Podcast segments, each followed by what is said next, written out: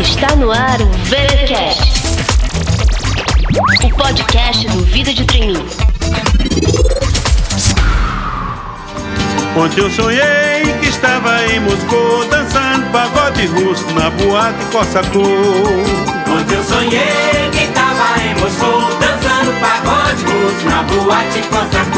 Parecia até um frevo naquele cai. Estamos de volta com o VTcast, o podcast mais raiz desse São João.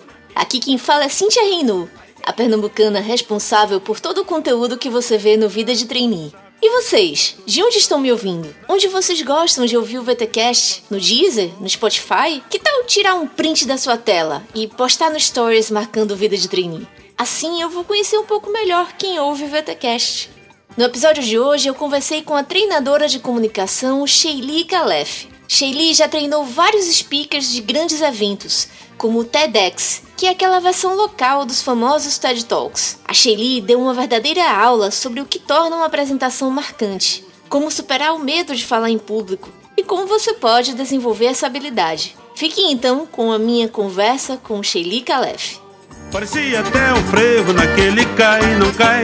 Parecia até um frevo naquele vai e não vai. Parecia até um frevo naquele cai. não- Sheili, conta um pouco então sobre a sua história e como você se tornou uma preparadora de speakers de eventos no estilo do TED Talks. Eu trabalho como atriz há muito tempo. Desde que eu era muito pequenininha, eu fazia teatro dentro da minha casa. Então eu sempre trabalhei como atriz. E hoje as pessoas me procuram muito para esse tipo de desafio. Se ela tem que falar em público, se ela tem que fazer um vídeo, seja para vender um projeto, buscar financiamento para uma empresa, muitas startups são minhas clientes, muitos executivos que não é nem que ele tem uma apresentação para fazer, mas ele sabe que a comunicação dele levou ele até um cargo e de repente ele muda de cargo e entende que com esses novos pares aquela comunicação já não funciona mais. Ele precisa aprimorar algumas coisas da comunicação. Então eu treino pessoas assim e isso começou com o fato de eu ser atriz e treinar atores. Na faculdade de teatro, que eu fiz direção de teatro, bacharelado em artes cênicas, os atores, meus colegas, me convidavam para ajudá-los. Muitas vezes, enquanto eles faziam uma peça com o diretor, eles iam lá em casa para eu treiná-los mais. Eles sentiam que eles não estavam prontos de acordo com o que o diretor queria.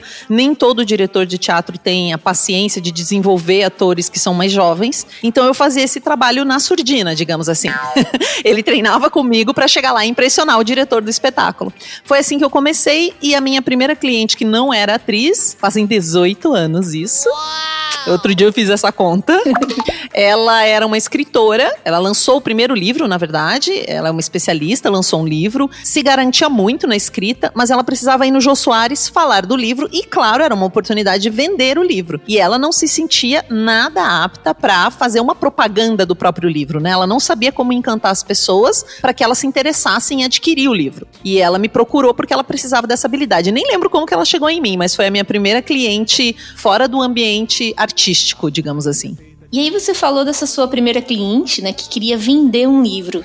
E geralmente a gente quer vender alguma coisa, né, uma ideia ou nós mesmos, né? O que, que você diria que torna uma apresentação marcante? Muitas coisas. Muitas coisas podem tornar uma apresentação marcante. Eu geralmente divido uma apresentação em três partes: conteúdo, formato e performance do apresentador. Cada um desses itens tem vários subitens, digamos assim. Em qualquer um desses subitens, eh, eu vou ter pelo menos uns três ou quatro bem significativos em cada uma dessas partes de uma apresentação. Pode transformar uma apresentação em uma apresentação encantadora, inesquecível. Pode ser pela performance, pode ser o conteúdo surpreendente, pode ser uma argumentação inovadora. É muito difícil falar em inovação. Até não recomendo que as pessoas usem essas palavras em apresentações, né? Ai, olha essa coisa super inovadora, porque o que é inovador hoje? Em algum lugar alguém já fez. Então você não anuncia inovação, você não anuncia que vai emocionar alguém, você não fala, ai, agora vou te emocionar. Então você não anuncia, ah, isso é uma inovação. Pode ser uma inovação para você, mas para o mercado é muito difícil. Então, quando você realmente surpreende, Você pode surpreender por contexto. Então, vamos supor, num congresso de medicina, você vai começar a sua apresentação com um número musical. Isso é surpreendente, porque para um congresso de medicina, isso é uma inovação. Agora, em outro ambiente, pode ser que isso não seja inovador. Então, tem muita coisa que pode tornar uma apresentação inesquecível. Não existe uma fórmula mágica, tipo, pega isso aqui. Claro que existem princípios que vão deixá-la mais atraente, mais encantadora e mais engajadora. Mas para uma apresentação ser inesquecível, talvez, se ela for inesquecível para você que está fazendo, existe uma grande probabilidade dela ser inesquecível para quem está vendo, né? Porque se você colocar uma verdade muito intensa ali, uma dedicação, ao ponto de você mesmo se surpreender, sabe? Quando você chega num resultado que você fala, nossa, arrasei. Arrasei. Dificilmente isso não vai chegar no público. Nossa, muito interessante essa questão de você dizer a sua verdade, né? O que, que você poderia dar de dica para a pessoa conseguir expressar essa verdade, né? Como é que ela pode selecionar o que é que ela vai dizer em uma apresentação? Acho complexo eu dizer como ela poderia falar a sua própria verdade, porque é o tipo de dica que eu odeio. Sabe, tem um vídeo muito famoso na internet que fala sobre apresentações, um dos mais famosos, quando você vai procurar como fazer uma apresentação legal, impactante. É um vídeo estrangeiro, em inglês, e ele fala assim que você tem que ter honestidade, transparência. Só que esse tipo de dica, para mim, é muito subjetiva, porque é óbvio que a pessoa já quer ter honestidade. Alguém dizer assim: "Não, põe mais honestidade aí". A pessoa não sabe o que fazer com essa informação, né? Você faz uma apresentação para mim, você fala um texto e eu digo: "Mais honesto, por favor. Mais transparência". Isso não é uma indicação objetiva do que você pode fazer de forma prática. Então eu não posso dizer para você como você ser mais verdadeiro, mas eu posso te dizer que você precisa soar verdadeiro. Inclusive, tem pessoas especialistas em soar verdadeiras, em parecer que elas estão muito. que elas acreditam muito naquilo, mesmo que elas não acreditem. Os políticos estão aí para isso, os atores estão aí para isso, né? Um ator vai lá, vai chorar, se descabelar e na coxinha ele tá dando risada. Então, uma habilidade que as pessoas precisam desenvolver quando começam a se apresentar é parecer ser o que elas são. Quando ela tá num palco ou está no vídeo, o vídeo ele tira alguns movimentos, assim, ele tira a percepção do outro sobre você. É como se ele te apagasse um pouco. Então, o que eu poderia presencialmente, sentada do seu lado, entender de você, Cíntia, eu sento do seu lado, eu sinto que você, por exemplo, é uma pessoa bacana, eu tenho um contexto que eu tô te lendo, no vídeo não dá. Então, você precisa exagerar um pouco as coisas para que eu consiga perceber realmente as suas intenções. Isso é na fala, isso é no movimento do corpo. Então, não adianta você ser legal, você precisa parecer legal no vídeo. E você parece legal usando frases legais.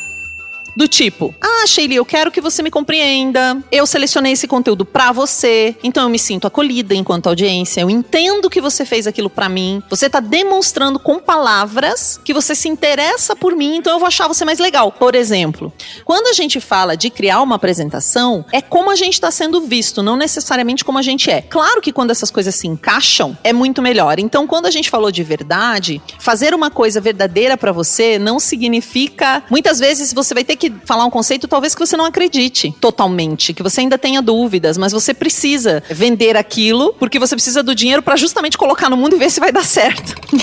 Como a gente consegue colocar honestidade e transmitir confiança? Esses são os desafios. Então lembre-se de expressar as coisas que você está geralmente pensando coloque em palavras, porque as pessoas não têm bola de cristal. Muitas vezes a gente quer que as pessoas entendam a nossa motivação, a nossa dedicação a um projeto enquanto a gente fala dele, mas se eu não falar me dediquei muito, a pessoa não tem como saber. E percebo que nos vídeos, especialmente agora, onde a gente está falando muito no vídeo, a gente quer que os outros deduzam muita coisa. E não precisa, fala para a pessoa. Aprende a falar também sobre as suas sensações, seus sentimentos. Uma coisa que acontece muito com o trainee o trainee está nervoso por causa da situação. Então ele está nervoso porque ele vai apresentar na frente de um diretor. Só que ele não fala, eu estou nervoso. E ele começa a gaguejar, por exemplo, ou a ficar muito prolixo, dar muitas voltas no conteúdo. A pessoa que está assistindo pode ter a impressão que ele não está preparado, pode ter a impressão que ele não domina, ou que ele está enrolando. E na real era só nervosismo. Então é mais fácil você dizer para a pessoa o que está acontecendo do que deixar a mente dela deduzir Tudo bem você tá nervoso. É mais honesto e verdadeiro, nesse caso, você reconhecer. Você fala: olha, é a primeira vez que eu vou apresentar para vocês aqui na empresa, isso me deixa nervosa. Então, se eu tremer um pouquinho, ou pode ser que eu comece a enrolar um pouco, vocês já ergam a mão e me avisem. Quanto mais você trouxer os problemas pra mesa, melhor, do que você deixar a pessoa deduzindo o que aquilo significa.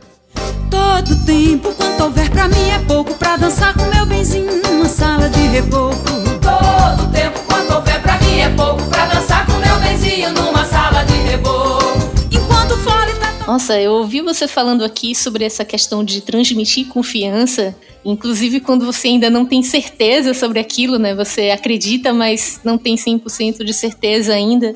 E eu me lembrei aqui da situação que os nossos ouvintes passam constantemente, né? Quando eles estão participando dos processos seletivos para trainee, eles precisam fazer aquela apresentação de dois, três minutos em que eles vão se vender e dizer: Eu sou a pessoa certa para essa vaga. E muitas vezes eles não têm ainda essa confiança, né? O que, que eles podem fazer para ajudar nessa situação? Colocar o cliente no centro. Uma boa apresentação tem a ver com você fazer o que é importante para você ser importante para o outro. Quando eu digo colocar o cliente no centro, na hora de uma apresentação, o seu cliente é a sua audiência. Então agora, você que está aí nos ouvindo é o nosso cliente. Nós temos que falar tudo aqui, eu e você, Cíntia, para que essa pessoa se interesse pelo nosso conteúdo. Senão, não tinha motivo da gente estar falando aqui. Quando você vai falar, fazer uma apresentação sua curta para alguém que tem uma vaga, o mais importante é o problema dessa pessoa, não o seu. Não é, ah, eu quero esse emprego porque eu, isso, porque eu, aquilo. Todo eu é ruim nessa hora. É melhor você colocar no centro o problema da pessoa. Então você pode começar pelo problema que você vai ajudar a resolver. Se o que eles estão buscando é um trainee para o mercado financeiro, num tipo de mercado financeiro bem competitivo, mais clássico, porque hoje a gente tem várias startups e fintechs, por exemplo, né? Mas vamos falar que é uma empresa dessas mais tradicionais. Você sabe que você vai ter que rodar por várias áreas. Então eles querem o quê? Flexibilidade. Certamente você já foi vendo o que eles precisam, o que eles estão buscando. E é isso que você tem que colocar no teu discurso. Então, no lugar de dizer, eu quero essa vaga por causa disso e disso e disso, você começa o seu discurso colocando esses atributos que eles estão buscando. Vocês estão procurando isso, isso e isso. Eu tenho essas qualidades. Mas começa com o você, não com eu. No geral, isso vai fazer a sua audiência chegar muito mais perto de você. Você precisa trazer para essa pequena fala de apresentação os problemas que o cliente quer resolver. Ele não está contratando alguém porque a pessoa é genial ou incrível ou maravilhosa. Nunca é. É porque ele tem coisas que ele precisa. E essas pessoas vão trazer essas coisas. Ah, ele está precisando de inovação? É um momento de se renovar? É um, é um mercado que está se renovando, que tem muito competidor no mercado. Eu tô pensando aqui em mercado financeiro porque eu atendo muito cliente de mercado financeiro. Então ele quer o quê? Alguém que consiga pensar em alternativas novas. Ele já foi te dando algumas coisas, então tudo isso tem que estar nesse seu discurso. O mais importante para ele, não para você. O fato de você querer um emprego, precisar, achar a empresa incrível, não interessa para o cliente. O que interessa para ele é ele mesmo. E isso é uma questão de compreender o ser humano, Cíntia. O ser humano não quer saber de você. Ele quer saber dele e dos problemas dele. aceita que dói menos. Eu brinco, eu falo, aceita que dói menos. Quem está nos ouvindo agora não quer saber quem eu sou, o que eu já fiz na vida. Pode até se interessar depois, mas só se eu entregar algo de muito valor. Se eu der alguma dica aqui que o ouvinte falar, nossa, entendi uma coisa nova, puxa, que bacana, aí depois ele me acha nas redes. Então não adianta eu gastar tempo falando de mim, eu preciso falar do problema que essa pessoa tem, não é nem da pessoa. Nunca é sobre você, o cliente tem que estar no centro. A gente fala isso quando a gente é empresa e a gente esquece quando a gente é pessoa física que a lógica é a mesma. Que nós também queremos estar no centro. Você vai comprar uma bicicleta e aí o vendedor da bicicleta começa a falar assim: não, eu adoro andar de bicicleta, porque bicicleta é maravilhoso, eu amo bicicleta, olha, eu venho de bicicleta trabalhar. Dane-se, isso não me interessa. eu quero saber se essa bicicleta vai atender a minha questão, que é ir da minha casa pro trabalho com não sei quantos metros de subida e eu canso, se a, a marcha é o suficiente. Ele pode até usar a experiência dele, mas se ele não linkar com o meu problema, eu não quero ouvir, porque o meu ouvido tá voltado para minha própria experiência. E compreendendo isso sobre o ser humano, as todas as suas apresentações vão ficar melhor. Então eu sempre recomendo que você nunca vá divulgar algo seu ou tentar vender alguma coisa, mesmo que seja você mesmo, falando de você, mas sempre do problema que você vai ajudar a resolver. E eu tenho uma amiga, eu dei um curso outro dia para alguns amigos de um grupo de inovação que eu frequento, né? Não são meus clientes, são colegas. Cada um vai lá e coloca sua expertise à disposição. E ela é ilustradora. E ela faz muitos trabalhos para empresas internacionais e para outros países. E ela disse que inverteu depois da nossa aula, ela inverteu. Ao invés dela falar lá no, no, na folhinha que ela sempre manda, né, no portfólio, oi, eu sou fulana, faço isso, faço isso, já fiz isso, blá blá blá blá blá blá. Ela mudou pra quem me procura está buscando isso, buscando isso, buscando isso, já fiz esse projeto para tal lugar, esse projeto para tal lugar, tal lugar, tal lugar. Uau. O cliente se viu muito mais rápido. Ela fechou um contrato na Ásia, ela estava felicíssima, ela veio me agradecer. Ela falou: eu inverti a lógica.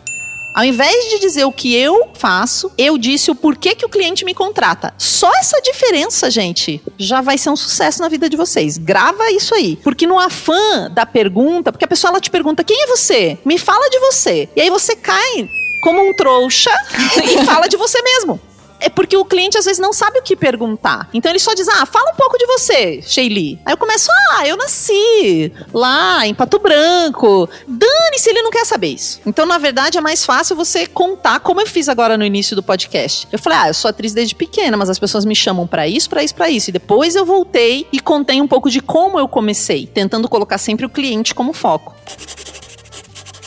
Uma habilidade que eu sempre desenvolvo junto com os meus clientes é a habilidade de responder o que você precisa, de compreender para além da pergunta. Quando uma pessoa te pergunta quem é você, ou fale um pouco de você, geralmente se ela diz quem é você, você vai dizer eu sou, é o início da sua resposta. Você não precisa começar essa resposta assim. Existem mil maneiras de você responder essa pergunta: quem é você? Minha filha fala que eu tananã. Meus amigos me, me chamam de não sei o quê. Minha melhor habilidade é tal. Meus clientes me contratam por causa de tal coisa. Sou especialista em pipoca.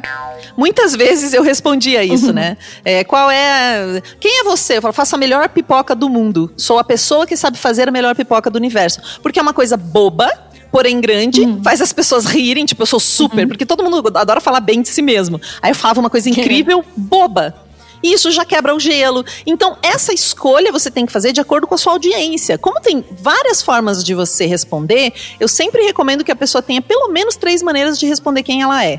Embaixo do braço, assim. Se você está procurando oportunidades, se você já é trainee ou quer se tornar, né, ou mesmo você é empreendedor, você tem que ter no mínimo três formas embaixo do braço. E aí, quando a pessoa te perguntar, você tem que ler aquele contexto e escolher uma dessas formas. Ela é alguém que você quer namorar? Você vai responder de um jeito. Ela é uma pessoa que é uma oportunidade profissional? Você vai responder de outro jeito, né? É, você está num curso, eu brinco que eu vou num curso como aluna e eu saio com clientes. Eu faço esse exercício. E a única coisa que você faz num curso como aluno, em algum momento, é se apresentar. Então, eu tenho várias formas de me apresentar e, de acordo com aquele contexto, eu me apresento para sair com o cliente de lá, para ver o que, que funciona mais. Então, você precisa pesquisar. Isso não está dado. Mas a tendência é responder automaticamente o que a pessoa perguntou, emendar o que ela disse. E não precisa ser isso. Você precisa transformar isso em oportunidade. Da onde vêm as oportunidades? Elas vêm de todo lugar. Só que a pessoa precisa compreender o que você faz. Então, esse papo de minha mãe não sabe o que eu faço, minha tia não sabe o que eu faço, significa que você é muito ruim em comunicar o que você faz.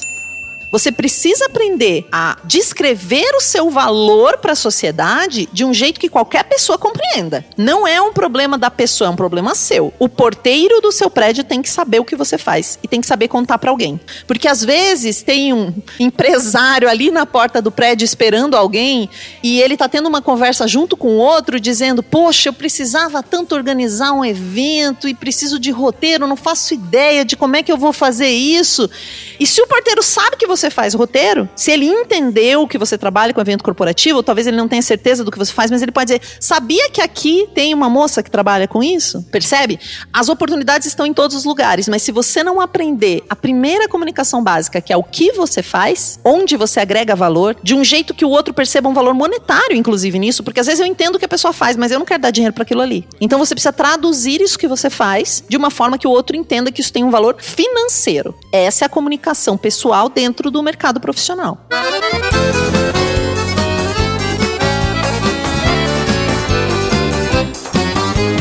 Olha pro céu, meu amor, vê como ele está lindo Nossa, que aula agora, Sheila.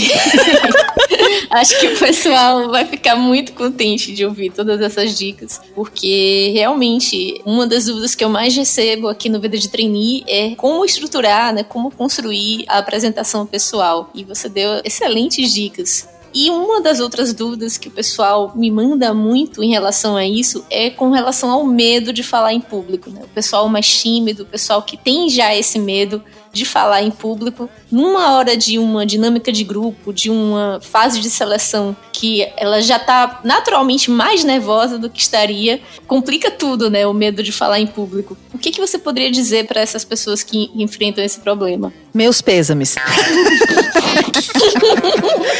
Esse problema, ele é comum. Raramente o medo é de falar em público. Então o ideal é você descobrir onde está esse medo. Isso precisa de um pouquinho de autoconhecimento.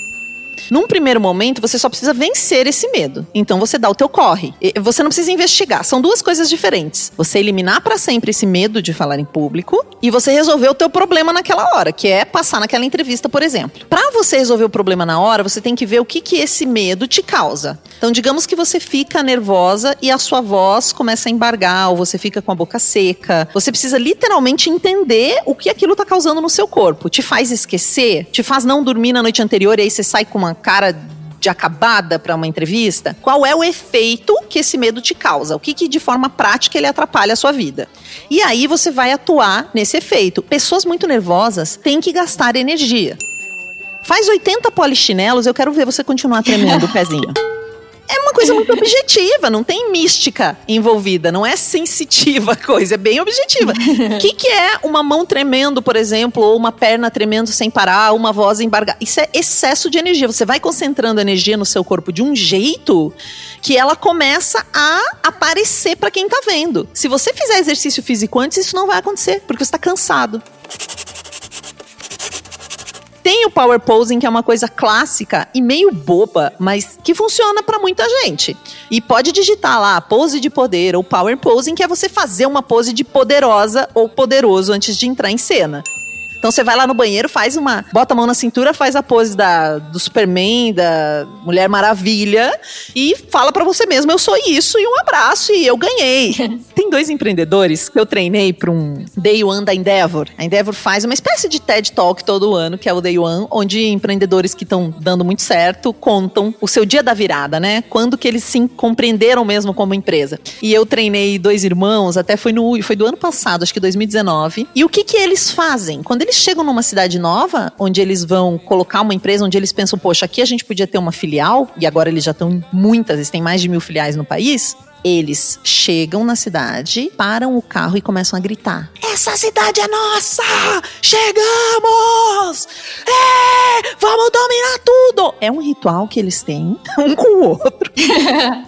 e que eu pedi para eles levarem no palco, então eles começaram dizendo assim: É, chegamos! Day one, o palco é nosso! Porque é um jeito que eles fazem para ganhar a confiança que precisam para aquele momento. Então aqui a gente vai ter uma estratégia para cada pessoa, praticamente. Se o seu problema é dicção, você vai abrir bem essa boca, articular bem as palavras, vai falar com uma rolha entre os dentes e abrir ainda mais a boca. Se o seu problema é respiração, você vai ficando com falta de ar, você vai chegar lá no banheiro e vai fazer longas respirações. Ai, Sheili, mas eu fiz três longas respirações e eu continuo nervosa. Faz 40. é resiliência nessa hora. Aí outra coisa é você resolver o problema de forma permanente, porque aí a gente precisa entender, uma coisa é lidar com esse medo e com o que ele tá causando, porque você não tem tempo às vezes de compreender a sua infância, então você vai resolver logo. E, e o importante é o resultado, gente, da comunicação. O caminho que você fez para fazer aquilo ficar bom não interessa para a pessoa que está te entrevistando ou para tua audiência. Ela quer ver aquele resultado. E aqui a gente precisa ser bem pragmático. Agora, quando é uma coisa mais sistêmica, mais recorrente, a gente precisa entender tudo que vem é, atrás disso. Às vezes o medo de falar em público tem a ver com a pessoa considerar-se uma pessoa tímida. E inclusive colocar essa etiqueta na própria testa. Tem gente que já chega num ambiente novo de trabalho ou mesmo de seleção avisando: eu sou tímida, eu sou tímida. Parece até que quer um. O que, que você quer dizer quando você fala isso para as pessoas? Você quer que elas não te ofereçam oportunidades? Você quer que elas deem um desconto para você? O que você quer? com essa afirmação? O que, que ela simboliza na sua vida? Porque existem pessoas mais introvertidas, mas muitas vezes também essa timidez disfarça uma superioridade onde eu sou. Eu tenho que ser tão perfeita, tão maravilhosa, tão incrível, eu não posso errar nunca, que então eu não vou me expor. E isso não é timidez, isso é superioridade. Porque eu não tô me expondo por quê? Você entende? Onde é que tá? O meu medo é por quê? Aí eu vou ter que ver a causa das coisas para conseguir trabalhar elas de forma permanente e eliminar aquilo. Porque você consegue resolver uma apresentação, você consegue resolver uma entrevista, mas se você quer fazer uma carreira, se tornar uma liderança forte, nesse mundo atual, colaborativo, complexo, você não vai conseguir conseguir ficar enganando sempre. Chega uma hora que você vai ter que olhar para isso, né? E eu treino altas lideranças e elas estão lá trabalhando autoconhecimento que não trabalhou antes, vai ter que trabalhar lá no final. Vai ter que chegar lá e falar: meu, por que, que eu tenho tanto medo de errar? Eu tô trabalhando com um cliente agora, ele é uma alta liderança numa multinacional enorme e ele tem tanto medo de errar e cometer erros que ele não consegue lidar com erros. Só que hoje, como a gente inova se a gente não tiver espaço para isso? Então, como ele vai lidar com isso? Se ele não aprender isso, ele não vai conseguir passar do lugar onde ele chegou. Ele já chegou num cargo muito alto. Tem pouquíssimos cargos acima do cara. Mas se ele não entender esse conceito profundamente, não trabalhar isso dentro dele para mudar, a gente consegue fazer de fora para dentro, mudar a comunicação, para então ele entender o valor, mas a gente também consegue entender o valor. Mas são trabalhos diferentes. Às vezes você vai ter que ir para terapia. Às vezes eu mando o cliente para terapia, vai para terapia. Isso aí tá profundo, você vai precisar investigar. Mas essencialmente, qualquer medo, você precisa investigar o porquê, né? Ah, eu tenho medo de avião. Por quê? Porque o avião vai cair. Por que eu tenho medo que o avião caia? Porque eu tenho medo de morrer. Por que, eu tenho medo de morrer? E por que, que eu tenho medo de morrer ali se o avião cair, mas não tenho medo de morrer atropelada? É, é, tem uma investigação que é particular. E claro que eu faço com todos os meus clientes. E vou te dizer, no geral, as pessoas não sabem qual é o problema delas na hora de falar em público. Elas têm uma dificuldade, mas elas, no geral, nomeiam isso do jeito errado. Ela fala, ah, minha dificuldade é porque eu sou tímida. Ou eu tenho vergonha. Mas quando a gente vai investigar, não é isso. E só o fato de descobrir realmente o que origina aquele medo já faz ele ir embora, muitas vezes. Só trazer a consciência já faz você lidar com aquilo de forma diferente. E às vezes é uma coisa assim. Outro dia, uma cliente minha estava travada para participar de uma convenção na área dela. Ela é super respeitada, ela ia falar com pessoas também muito respeitadas num palco. E ela não estava se sentindo bem. Ela ia falar 15 minutos e depois tinha um debate. E eu só fui descobrir depois de três dias de treinamento, gente. Depois de ensaiar toda a apresentação, como ia ser, já estava super legal, mas ainda tinha uma coisa ali que não estava destravando, que o medo dela é porque a formação dela não é na área esperada. Então ela tem uma síndrome de impostor gestora ali que aperta ela dizendo que na hora da discussão ela vai se ferrar. Na verdade, ela tem medo que as pessoas descubram que a formação dela não é naquela área, na qual ela faz tanto sucesso. Ela já se provou, a empresa dela é um sucesso, ela está sendo convidada por isso, mas ainda uma crença de que ela deveria ter estudado tal coisa, parará, parará, paralisa ela. Uma pessoa incrível. E às vezes é isso, às vezes é uma coisinha, gente. Não pensem que você tem que mudar você inteira para conseguir falar bem em público. Às vezes é um detalhe que tá te segurando. Que falta eu sinto de um bem. Que falta me faz um xodó. Mas como eu não tenho ninguém. E falando em detalhes, Sheili, qual seria o ponto mais menosprezado e que na verdade é essencial na construção de apresentações? O jeito que você consome conteúdo. A coisa que eu vejo que é o erro mais comum é você fazer uma apresentação que você acha que tem que fazer e não uma apresentação que você gostaria de assistir. Elas são diferentes. Quando eu vou lá e faço uma apresentação que eu acho que eu tenho que fazer, acontece o que geralmente? Eu boto uma introdução, aí eu faço um contexto, aí eu falo de uma forma mais dura e rígida, eu coloco uma roupa que eu acho que as pessoas querem ver. Só que eu, essa pessoa que montou essa apresentação, na hora de consumir alguma coisa, eu gosto de ver Netflix. Eu gosto de ver meme. Eu tenho um grupo de bobagem com meus amigos. Então eu consumo coisas rápidas, engraçadas. Eu não gosto de perder tempo. Quando eu vou ver um vídeo no YouTube, eu pulo a introdução. Mas daí quando eu vou criar um negócio, eu crio um troço careta, chato, com uma introdução medonha. Então você precisa fazer uma apresentação que você gostasse de assistir. Não que você goste de fazer. E às vezes a pessoa assim, ela se encanta com ela mesma. Ela fala, não, mas ai, é muito importante isso que eu tenho pra dizer. Nossa, esse meu conteúdo é fabuloso. Aí ela vai lá e dá uma super palestra sobre o conteúdo dela, que nem ela assistiria na real. Porque ela não fez link com a audiência, ela não traduziu aquilo. Ontem mesmo, gente, eu fui num curso, eu tava muito afim de fazer um curso de uma pessoa que eu gosto muito do trabalho dessa pessoa. Só que no curso, ela gastou a primeira aula do curso todinha, essa pessoa, falando das referências que ela já consumiu pra fazer o que ela faz. E é tipo uma vida inteira. Então a gente chegou no final do curso pensando, nunca vou conseguir isso. E o nosso objetivo, meu e das pessoas que eu conheço que foram fazer o curso, é o quê? Fazer algo parecido com o que essa pessoa faz. Mas do jeito que ela colocou, a gente falou, meu, impossível. A gente saiu de lá se sentindo horrível. Se a sua plateia sair do seu curso, da sua palestra se sentindo horrível e achando que você é o máximo, o que é que você conseguiu ali? Uma distância. Ela não vai te perguntar. Você se tornou inacessível. Então você tem que entender bem o que, que você quer dessa audiência e, por favor, faça uma apresentação que você gostaria de assistir. Ouse nesse lugar. Quando a gente fala do mundo online, não tem introdução, meio e conclusão. É conclusão, meio. Quem sabe introdução, deixa que eu pesquiso no Google. E esse jeito de consumir no online baliza o nosso jeito de consumir conteúdo presencial também. A gente está tão acostumado com a internet, com a velocidade, com o direto ao ponto, que se alguém começa a enrolar, a gente abre outra aba. As pessoas perdem muita audiência por isso, por fazer introduções que ninguém está interessado em saber, especialmente quando é sobre si mesmos. E isso, vocês não precisam acreditar em mim. Perceba como você consome conteúdo. Então, o principal erro é balizar o público de um jeito errado. É achar que o público é muito diferente de mim. O meme que eu vi hoje, você também viu. A internet meio que oferece mais ou menos as mesmas coisas para todo mundo, mesmo estilo de coisa. Então, se eu vou lá te tratando como se fosse uma coisa super formal ou a gente não consegue se comunicar. Eu preciso me transformar numa outra coisa, considerando que você é não sei quem. Então é uma, então esse é o desafio. Entender quem você é, como você consome conteúdo e fazer uma coisa que você gostaria de ver. E mais uma vez voltamos ao autoconhecimento, que na verdade termina virando tema em todos os episódios aqui do VTcast. Acho que autoconhecimento, se a gente puder agregar um pouco mais aí, é autoconhecimento, mas é conhecimento do ser humano. Outro dia eu vi uma palestra com um dos principais futuristas do mundo, que é sempre destaque no South by Southwest. Ele é fundador da Non Obvious, que é o Rohit Bhargava. Devo estar pronunciando errado, mas é algo assim. E tinha uma tela dele que me chamou muita atenção. Ele disse: Quem conhece as pessoas sempre vence.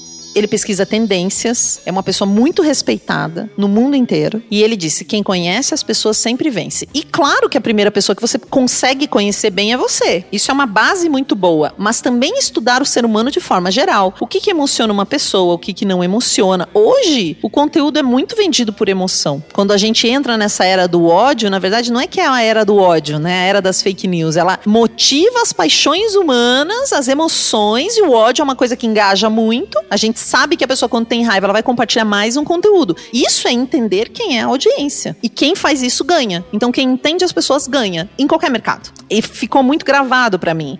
Então é isso. É sobre conhecer a si mesmo, mas também entender o ser humano. Gasta tempo entendendo o ser humano, que é um tempo bem gasto. É um investimento muito bom.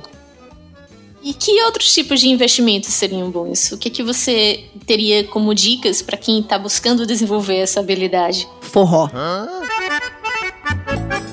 Yeah. é verdade.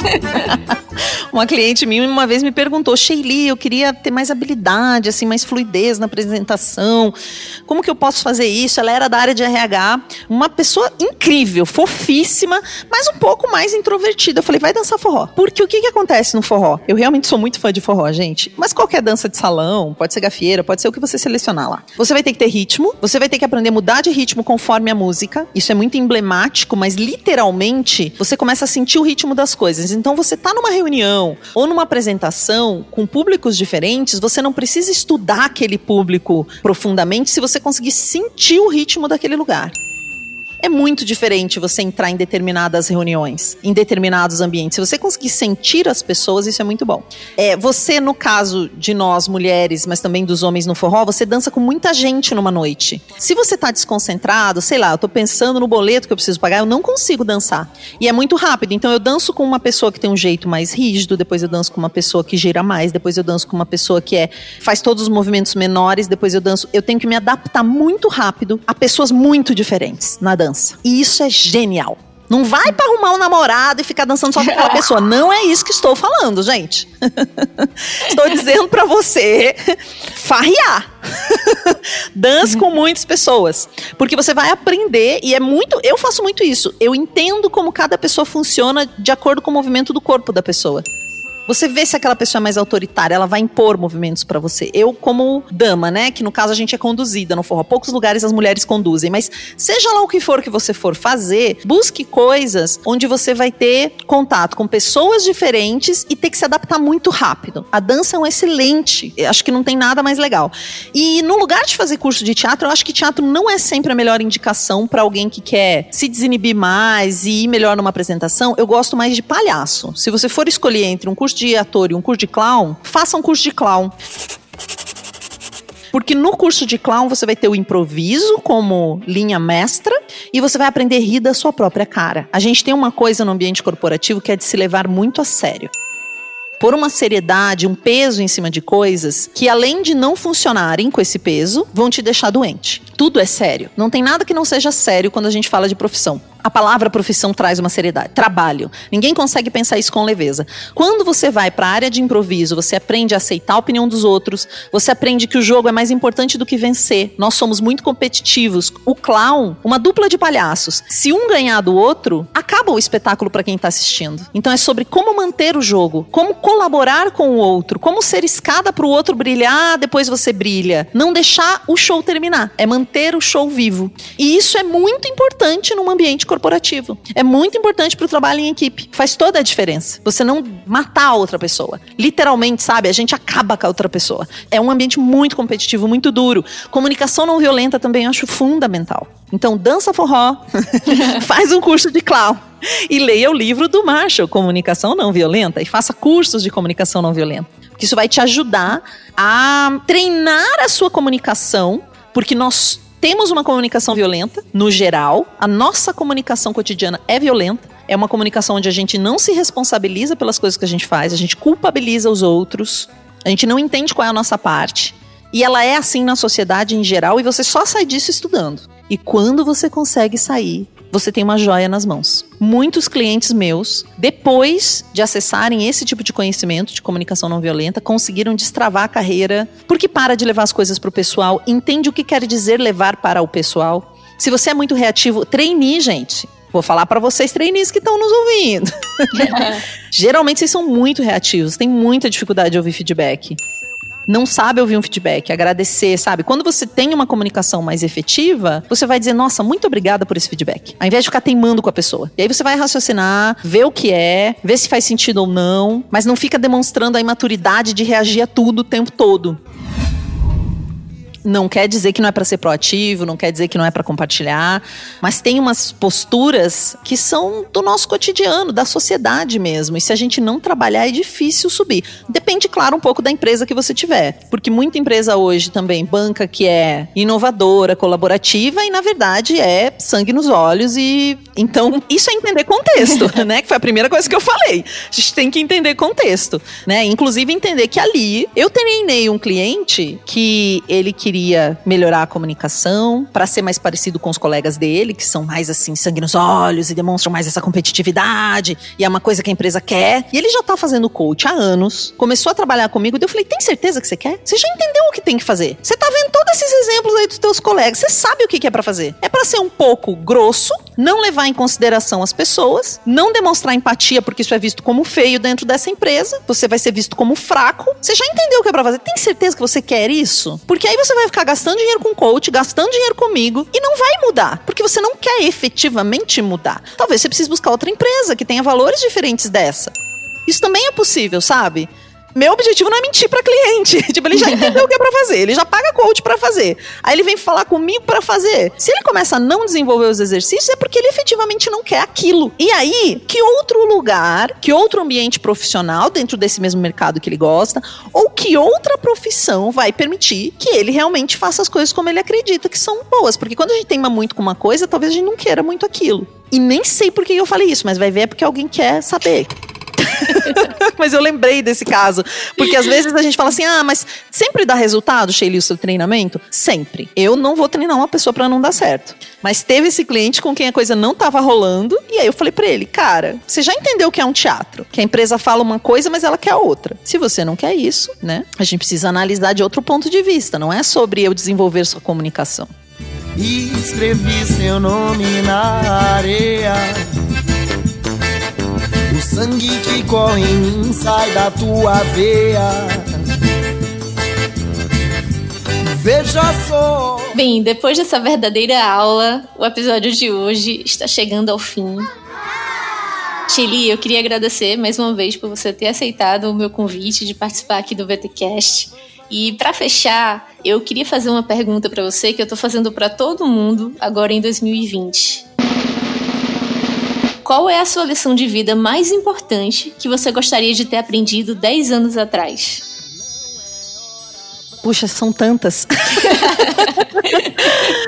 Quando você diz a mais importante, teve uma coisa que mudou muito a minha vida, que eu já aprendi há um tempo, ela mudou muito. Foi um colega meu que me disse assim: Sheili, tudo bem você estar tá sem dinheiro agora, porque depois dinheiro é uma coisa que vem e que vai.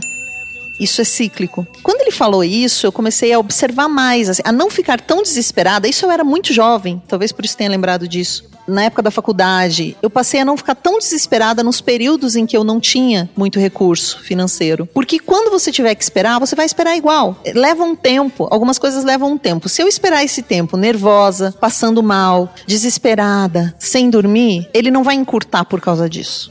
Se eu me acalmar, confiar, fizer tudo que eu tenho que fazer, ele também não vai encurtar por causa disso.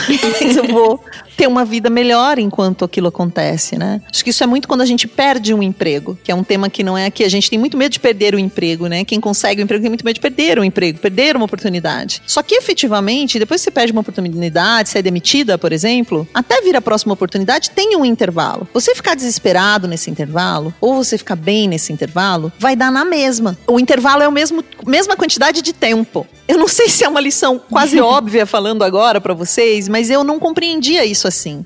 Quando esse amigo disse, tudo bem, Chile, ok, isso acontece com todo mundo. Eu falei, ah, legal. E eu comecei a tentar ficar mais tranquila nos períodos de intranquilidade porque eu sempre fui uma pessoa muito ansiosa. Então é algo que, quanto antes eu souber disso, é mais fácil, sabe? Porque a impressão, talvez que seja vendida no mundo hoje, é a coisa do crescimento como se ele fosse exponencial. É sempre uma subida. Então ele não tem queda, ele não tem erro, ele não tem problema. É tudo uma carreira ascendente, né? Quando a gente fala em carreira, a gente imagina quase uma escada para subir. Muitas vezes é essa imagem. Se você procurar carreira na internet, trabalho, vai ter tipo uma escada. E não é assim que a vida funciona. Só que a ideia é sempre essa que nos é vendida, que a gente é uma coisa em ascensão, subir, subir, subir. Então qualquer coisa diferente disso parece esquisita, mas na verdade nós não somos assim. A gente é cheio de percalço, de voltar, de coisas cíclicas. O tempo vai passar no tempo dele, independente de eu estar nervosa ou não, ansiosa ou não. Se o dia da sua entrevista foi marcado para daqui uma semana, se você ficar desesperada até lá e comer o mundo dentro da sua casa, se você ficar tranquila, vai ser daqui uma semana. Não vai encurtar. Então, pode ser que te ajude também. É isso aí, pessoal. Precisamos aprender a ter paciência e a esperar as coisas acontecerem de acordo com os seus ciclos. O VTCast vai ficando por aqui e eu vejo vocês na próxima semana.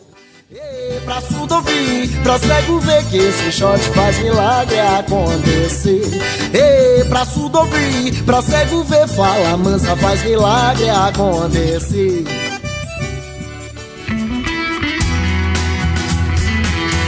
Você acabou de ouvir o VTCast.